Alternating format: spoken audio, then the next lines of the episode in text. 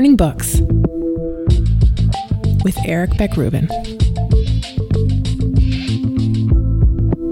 Hello, today something a little different on the pod, and that's an interview with Todd Hasak-Lowy about a specific novel, about its neighboring novels, about different writing cultures, English and Hebrew, and the difference that culture can make in the books that are available for us to read. Todd Hasak-Lowy is an author, author of fiction, nonfiction, young adult, children's fiction, a teacher of literature and composition at the School of the Art Institute of Chicago, and a translator, specifically the translator of Netanya by Dror Burstein, the novel just reviewed on this series of pods. For those of you who have yet to listen to that episode, Netanya is a wonderful book to read and a difficult book to describe. It is part memoir, part history, part marine biology, astronomy, anthropology, and I could go on. One of its virtues is that it does thematically and in its ambition go on and on and on. And I loved reading it. It's been years since I read it, and it still visits me from time to time. But trying to describe what it is and how it works, that would take someone who has read it more closely than I did. About 10 months ago, the Israeli micro short story writer Etgar Keret came to Toronto, and I got to ask him about what he's reading. I specifically asked about this book, Netanya. He said he knew the book, that he hadn't read it, but that he recalled the translator saying that it was a masterpiece. And I started by relaying this to Todd, then asking him, having heard my own attempts to describe Netanya, how he would try.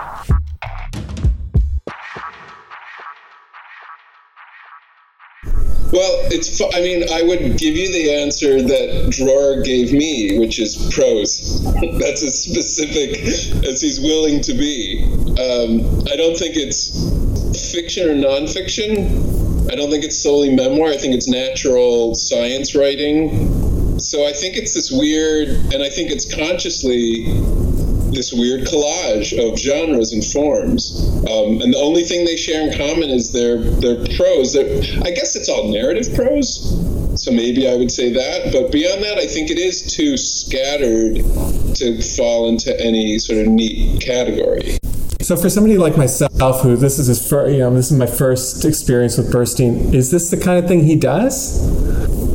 So first of all, I have not read lots of his work. I've read parts of lots of his work, and I'm aware of what he's put out. He's published a number of just regular novels in the sense of you would read it and not have any trouble classifying it as such. He's written some nonfiction. He wrote a book about meat. He's a very, very serious vegan. He's I know he's been writing a book on um, the stars, like a science book of some sort, though I assume it's essays. Uh, he does poetry a thing he said to me that I thought made a lot of sense, which will maybe answer this question in a roundabout way, was he and I we we've done one event together when he happened to be in Chicago and we went to an event in the University of Chicago, and I can't even remember the question that led him to this answer, but he said, you know, the authoritative work on the history of modern Hebrew prose is by the scholar Gershon Shaked, and it's five volumes long and it's encyclopedic, and you know Hebrew literature is a small enough literature that you can actually really address just about everything. Okay. And he said the astonishing thing about the book is he never mentions another artwork or art form in it. He never talks about painting. He never talks about film. He never talks about drama. Well, he probably talks a little bit about drama because some of the same people were writing them. But I think Dror was kind of astounded by that answer because he's, he thought of it as this way in which somebody had erected a border around an area of literary production that seemed just absurd to him. Not to say that you can't write a history like this, but Dror says the people I'm in dialogue with aren't necessarily writers. They aren't even necessarily artists, right? I might be in my writing as much in dialogue with an astronomer as I am with Etgar Keret so, and I think that I think that is finds its expression in his work. Does that make sense? That makes perfect sense. One of the one of the people or the the tandem w- with whom he's in constant conversation are um, Peter Ward and Donald Brownlee, who are the authors of Rare Earth. Which, by the way, I've deliberately not looked up to see if it's a real book or not. I don't. Oh, it is. It is. Okay. So, one of the ways I thought about trying to understand what's going on in this book, which doesn't have much of a coherent plot, or really cohesion thematically, spatially, temporally, all these things, is that, you know, maybe Dror Burstein sees himself as a kind of net through which all these things pass and some just get caught on the chords and that's what he presents to the reader. And, and, and, the cohesion is that he's one consciousness and if it passes through him then that's that's enough. I mean, is that sort of does that make sense? Yeah, I mean, I think at the least you're in the ballpark. I mean, I, I think one of the things about this book, as far as I understand it, I think I probably spent more time translating it than he spent writing it. And so I think it was a book that he wrote over the course of this sort of intense. I mean, it's a cliche to use the word, but I think it's 100% the right word. He has this sort of epiphany, just being sort of thunderstruck and floored by the awareness of how absurd his existence is. So I think for him, the epiphany isn't um, sort of vague or general or abstract, but is the result of a, a good amount of focused reading on the matter. So instead of sort of, I think we all know uh, in some general way that it's pretty unlikely that there's this thing called Earth that is host to life. Um, but he's reading about it. And, and, and not only is he reading about it, but I think in the process he's learning that it's even more unlikely than you or I would sort of think in general that it is. And so I think he sort of finds himself steeped in the subject and steeped in the details of it. And the force of that epiphany then is, is much greater um, and has kind of, I think, a real sort of three dimensionality to it. So it, it's not just you know, well, it has something to do with the quality of the air, or the distance from the sun, or whatever. I mean, and so there's that. Fir- one of the first details in the book is where he just talks about the moon, and he enumerates. It's like a list. I can't remember. It's like the tilt of the Earth's axis and the tides, and something that's allowing the seasons, and it's this whole thing. And you realize like this is a partial list of a partial factor of a much longer list, right? Yeah. And so I think right off the bat, then it's sort of that's the way that he communicates to us that this epiphany, as cliched as it may be in general, the encounter we're about to have with it is not you you you haven't been down this road yet, and and I think that's kind of what launches the book in a way re-listening to the pod, I, I use this word precious, which is just a terrible word because it's so rightly shot upon. But in this case, he really does make you feel that there are so many things that are required for you for him not only to exist but for him to have written this book for you to, right. to read the book i mean there's such a chain of events any one link is so fragile in itself that yes i mean it is kind of the right word he earns it he earns it like yeah. you're saying so I think somehow what comes out of that, I mean, I don't know the right language to talk about this, but he sort of he taps into this like channel of of energy and awareness and these, this sort of wondrous set of thoughts and he and it pours out and when it's done pouring out i mean i think so you said when we just got on that, that Etgar Keret told you that i think it's a masterpiece. I don't actually think it's a masterpiece because i actually think it's quite uneven. None of it's bad but it, you feel it run out of energy near the end. And he's aware of it. He remarks on it. And I, lo- I think the sections at the end are beautiful. And there's these really nice nuggets. But I think the book has, the book explodes at the beginning. And the first I, 30 or 40 pages, I think, are stupendous. And then the rest of it, I think, is quite good. But I think by the time you get to the end, he's aware. I, I, I said what I had to say on this. Like what, whatever this breakthrough led me to, I've sort of exhausted it to an extent, at least for this project. Now, of course, we can tell in his life that that's not the case because, as I mentioned before, he's writing a book about the stars now. And the book he wrote after this which is called Sister's Son. It opens with this scene in which one of the people is looking at fossils and, and all these kind of things and thinking about geological times or epochs and, and those kind of things. And so it, it, it was very clear reading that novel that he wasn't done with these issues in Netanya, but now he was doing the kind of more conventional novelistic move, which was he was folding it into a, a fictional narrative. But still interested in the same subjects. Right, precisely. So, because you had said what's interesting about Netanya is it sort of seems like an opening volley, fragmented and raw, that a different kind of writer, a novelist, would take that and immediately start figuring out how do I fold it into this larger, seamless novelistic project that does all the things a novel does, but it also has this set of details to it. And it seems like he chose not to do that in writing Netanya, but sort of said, well, I'm interested in this material. I'm going to write about it in a very direct way and tie it in in this unusual way with my own story and not simply immediately be like, okay, how can I make this part of the sort of set design or, or character structure of a regular novel? One of the things that I tried to reconcile, could never really do in a way that was satisfactory to me, were the personal elements of the story. And I was wondering how you thought that those autobiographical histories fit into this larger structure. Well, I think I think they fit in. Let's okay. I'm going to try and remember all three of these. I'm sure I'm not going to. The first is the clear connections of the biography, which is how it opens. Right. I made a telescope when I was 14, mm-hmm. so it's almost like a thematic or subject link. Yep. Okay, that's number one. Number two is it's a book about existence. So the universe exists and I exist, and I'm going to talk about my existence in the context of all these other things. Okay. And existence is complicated. The third, and this is almost an anti way, is that I think the third way it fits is that it forces the reader to figure it out. Like it, it's just. I mean, it's a juxtaposition. You put two things next to each other, and you ask the this viewer to, okay, what are we looking at when we look at these together? Yeah. And I don't think you can. That last one is something that not everybody's willing to participate in.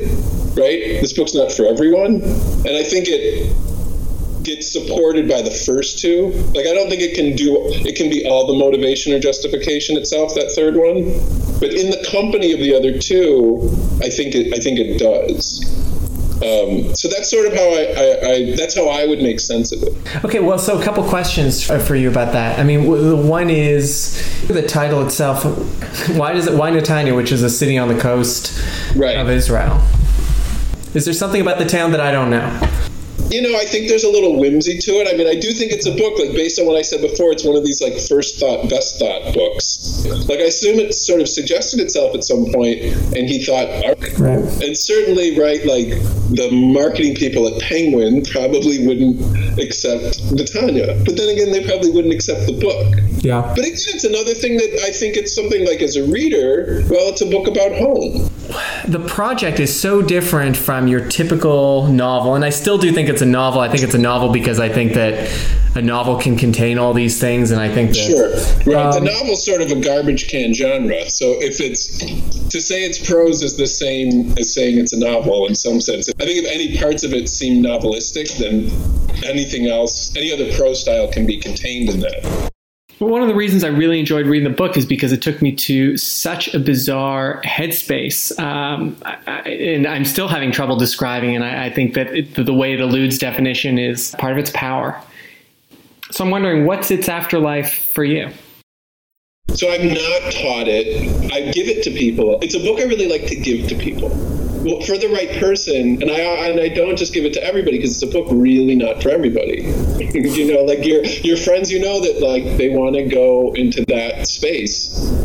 It takes them there in a really great way. Like you said, with the right person, it will hit a lot of notes that just aren't hit there's a Canadian composer, and he composed a, a, piece that I think plays 23 years long or something like that. Mm-hmm. This seems to me that this book, Netanya, is like a few years in the life of a lar- much larger project. And the book he's working on now that you described earlier seems to be another element of this project. And, and maybe put all together, you'll have this catalog. And in this catalog, maybe some larger themes or some through themes will present themselves. Um, but until then, what you have are these elements. And that's another reason why this book really stands out for me. I think of a lot of North American or English books that I read, and they don't have that kind of outlook.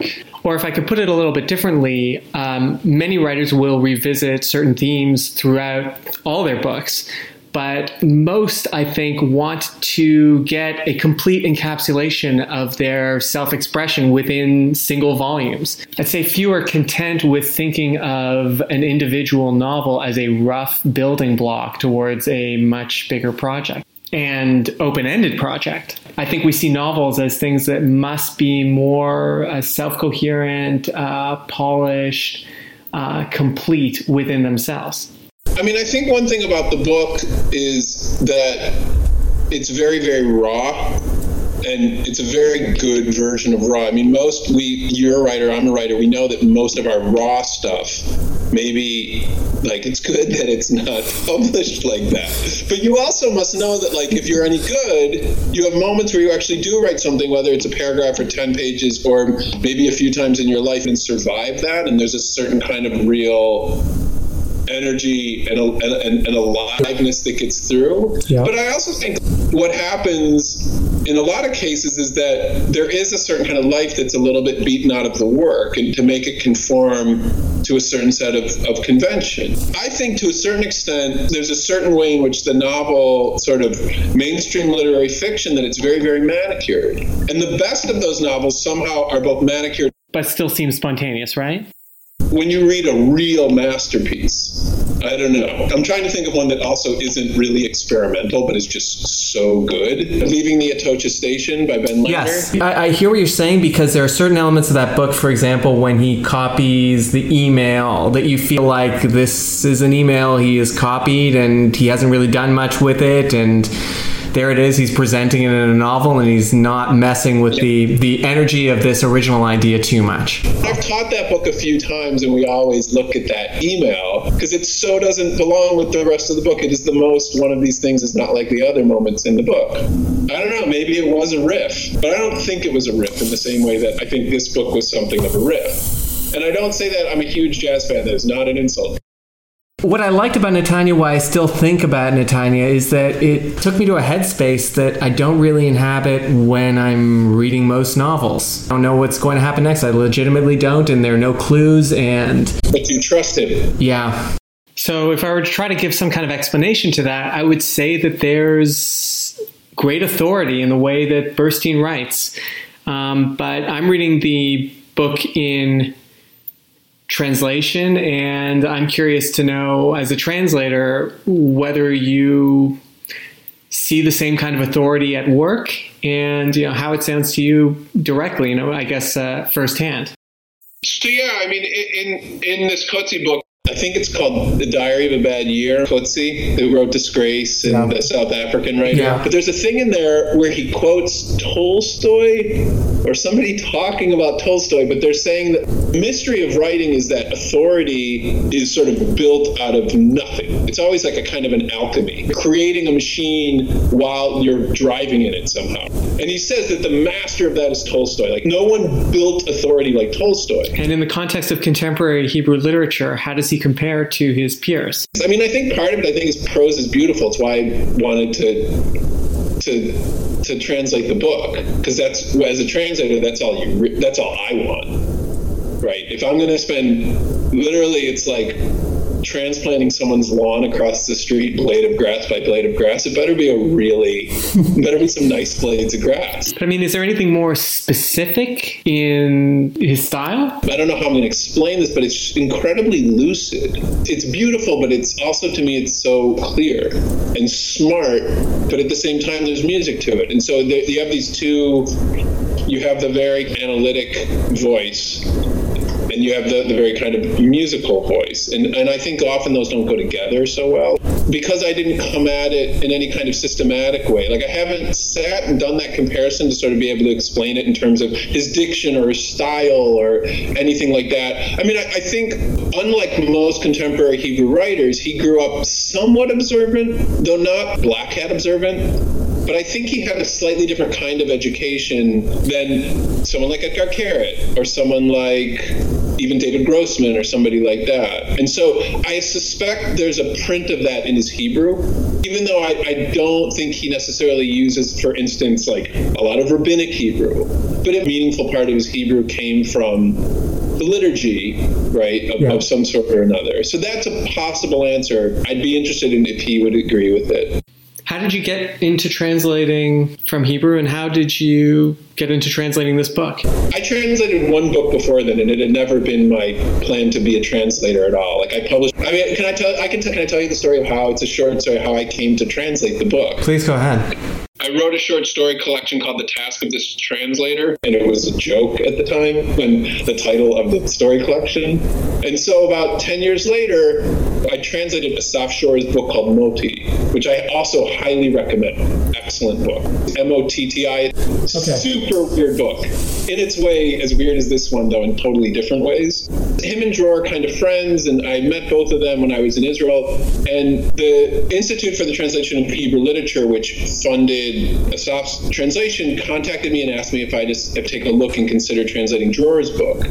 And I, at that time, was convinced I was not going to translate another book. I wasn't interested in it but I agreed to let them send it to me. And I remember I printed out 20 pages to read on a plane because I have just enough integrity that I felt like if I read 20 pages, it'll be enough to say I'm not interested for a good reason. And I remember sitting on the plane and reading like three pages and just thinking, crap, I have to do this. And I didn't want to do it. And I was just like, this is just so good. And as for Burstein's own writing career, what could you tell about that? He has a PhD in literature, as a sort of important chunk of Israeli writers do. And he wrote his dissertation on the writer Yaakov Shabtai, who wrote a novel a lot of people consider the greatest Hebrew novel of all time, and I, I would agree in its way. Past Continuous. Past Continuous. It's a masterpiece. It's a single paragraph in Hebrew, the whole book, and it's this also it's a giant. It's like a realist novel put in a blender, and it's an amazing, amazing book. Briefly, Todd wrote an article published in Tablet on past continuous. Easy to find if you search the terms Hasak Lowy past continuous. The author's name is Shabtai, S H A BTAI. And the article is about Todd's fortuitous encounter with past continuous as a graduate student, as well as the central and exalted place that Shabtai's novel occupies in Israeli literature, which is wrapped up in the way it illustrated the changing face of Israeli politics at the end of the 70s. There's also this description of past continuous, which links it, I think, to Netanya. Quote The primary obsession of the narrator is exhaustive description detailing elements while positioning them within the novel's vast network of relations, which has at its center three young men, nine months, and the city of Tel Aviv, but which relentlessly branches out to include dozens of secondary characters, large chunks of the 20th century, and places all over the world. Yeah, so Dror, I know, was was working on a dissertation. I don't know if he was writing fiction simultaneously or waited until he was done with his academic work before he turned to fiction? So, a couple of episodes ago, we did a podcast about Orly Castel Bloom's Human Parts, and I noticed that you had written an article in Tablet about her new novel, which has just come out.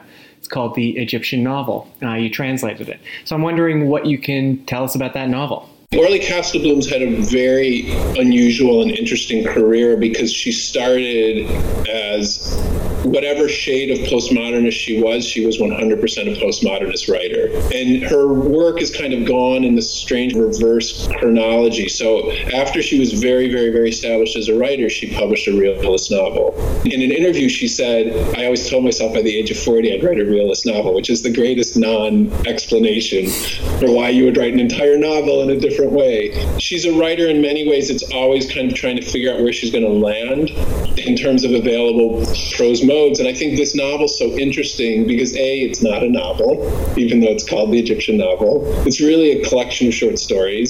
I think it's highly autobiographical. The most coherent piece of it is that there's a series of stories about the generation of her parents, which were these Egyptian Jews who came to Palestine and Israel in the 40s and got swept up in the Zionist story story, but because they were North African Jews and not European Jews, they were often in a very unenviable place in the society.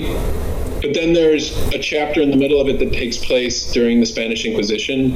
There's a chapter of it that takes place in Cairo during the Arab Spring. And those chapters, again, it's this other case of like things that belong and don't clearly belong in a book at the same time.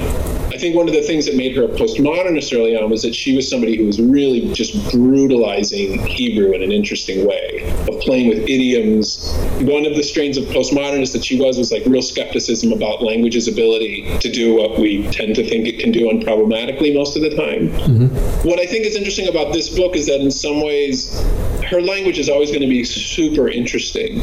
And I think for her, the question is always like, are you going to land on the sort of right subject and design for the book? And I think there's something grounding in the fact that this is such an autobiographical book. It often it can ground it in a way, and I think that's the thing I really love about this book. Um, like it has all the kind of the wit of her other writing, but it's a really somber book at the same time. If that makes sense. That sounds really good. I have to say that in Human Parts, there was a certain unevenness. Like at times in this book about this very broad cast of characters, the novelist followed what I thought were the wrong characters or the weaker characters. It was a risk she took, and it showed up in the final book. So between Burstein and Castel Bloom, I, those are two of the stranger novels I've read probably in the last 10 years. And I'm wondering, uh, in light of some of the things we talked about earlier, if if there's something about literature coming out of Israel that, or if there's something about the literary culture there that is more supportive of that kind of work. I'm wondering if it's because, for example, the commercial stakes are much lower and therefore the doors are more open. So I'll give you a theory about Hebrew literature that's not totally mine, but answers this question. I think Hebrew literature, until about 10 or 15 years ago, was a very good argument for elitism as a cultural force. So, what I mean by that is the Hebrew writers and the Hebrew literary establishment were highly revered, and there were people like certain critics, certain writers, certain publishers, many of whom occupied by the same person. So, Menachem Perry was both the chair of the literature department at Tel Aviv and the editor of the, one of the most important series, uh, fiction series in the country. He did both of those things. And these people would take a piece of work and say, You, the masses, need to read this. We know it's really good. And not because it's easy, but because it's really good and it's really smart and it's, you know, it's high literature. And they would get people to read 277 page books that are one paragraph, right? They could get people to read that. And in the last 10 or 15 years, it's become a really, really commercial literature. And now it feels much more like a North American literature. That it's a literature about bestsellers, it's a literature about lowest common denominator. It's a literature that's for a culture that's incredibly visual at this point. But I think what that meant, to get back to your question, was that there is a tradition of publishers and editors and newspaper reviewers having a kind of aspirational relationship to literature as something that's not always easy and something that's not always kind of immediately gratifying. Yeah, yeah. So I think there's a tradition of, yeah, this is weird and you're going to read it, or yeah, this is hard and you're going to read it. And, and what you're saying is that the literature is better off for that. I think so. I realize that's not a very popular stance. But I think when it comes to literature, if you have the right people and they really know, and, and again, their party is not necessarily selling a lot of books, but trying to put out work that they really believe in, even if it's not extremely accessible or not obviously commercial. I, I think it's obviously inaccurate to say that there's nothing of that sort happening in North American publishing but I think in most cases, it's sort of the exception that proves the rule. So going back to the example we talked about before, Ben Lerner's Atocha Station, which had some kind of success, maybe more critical than commercial, but probably did okay commercially. I don't think it's coincidence that it was published by who it was initially published by.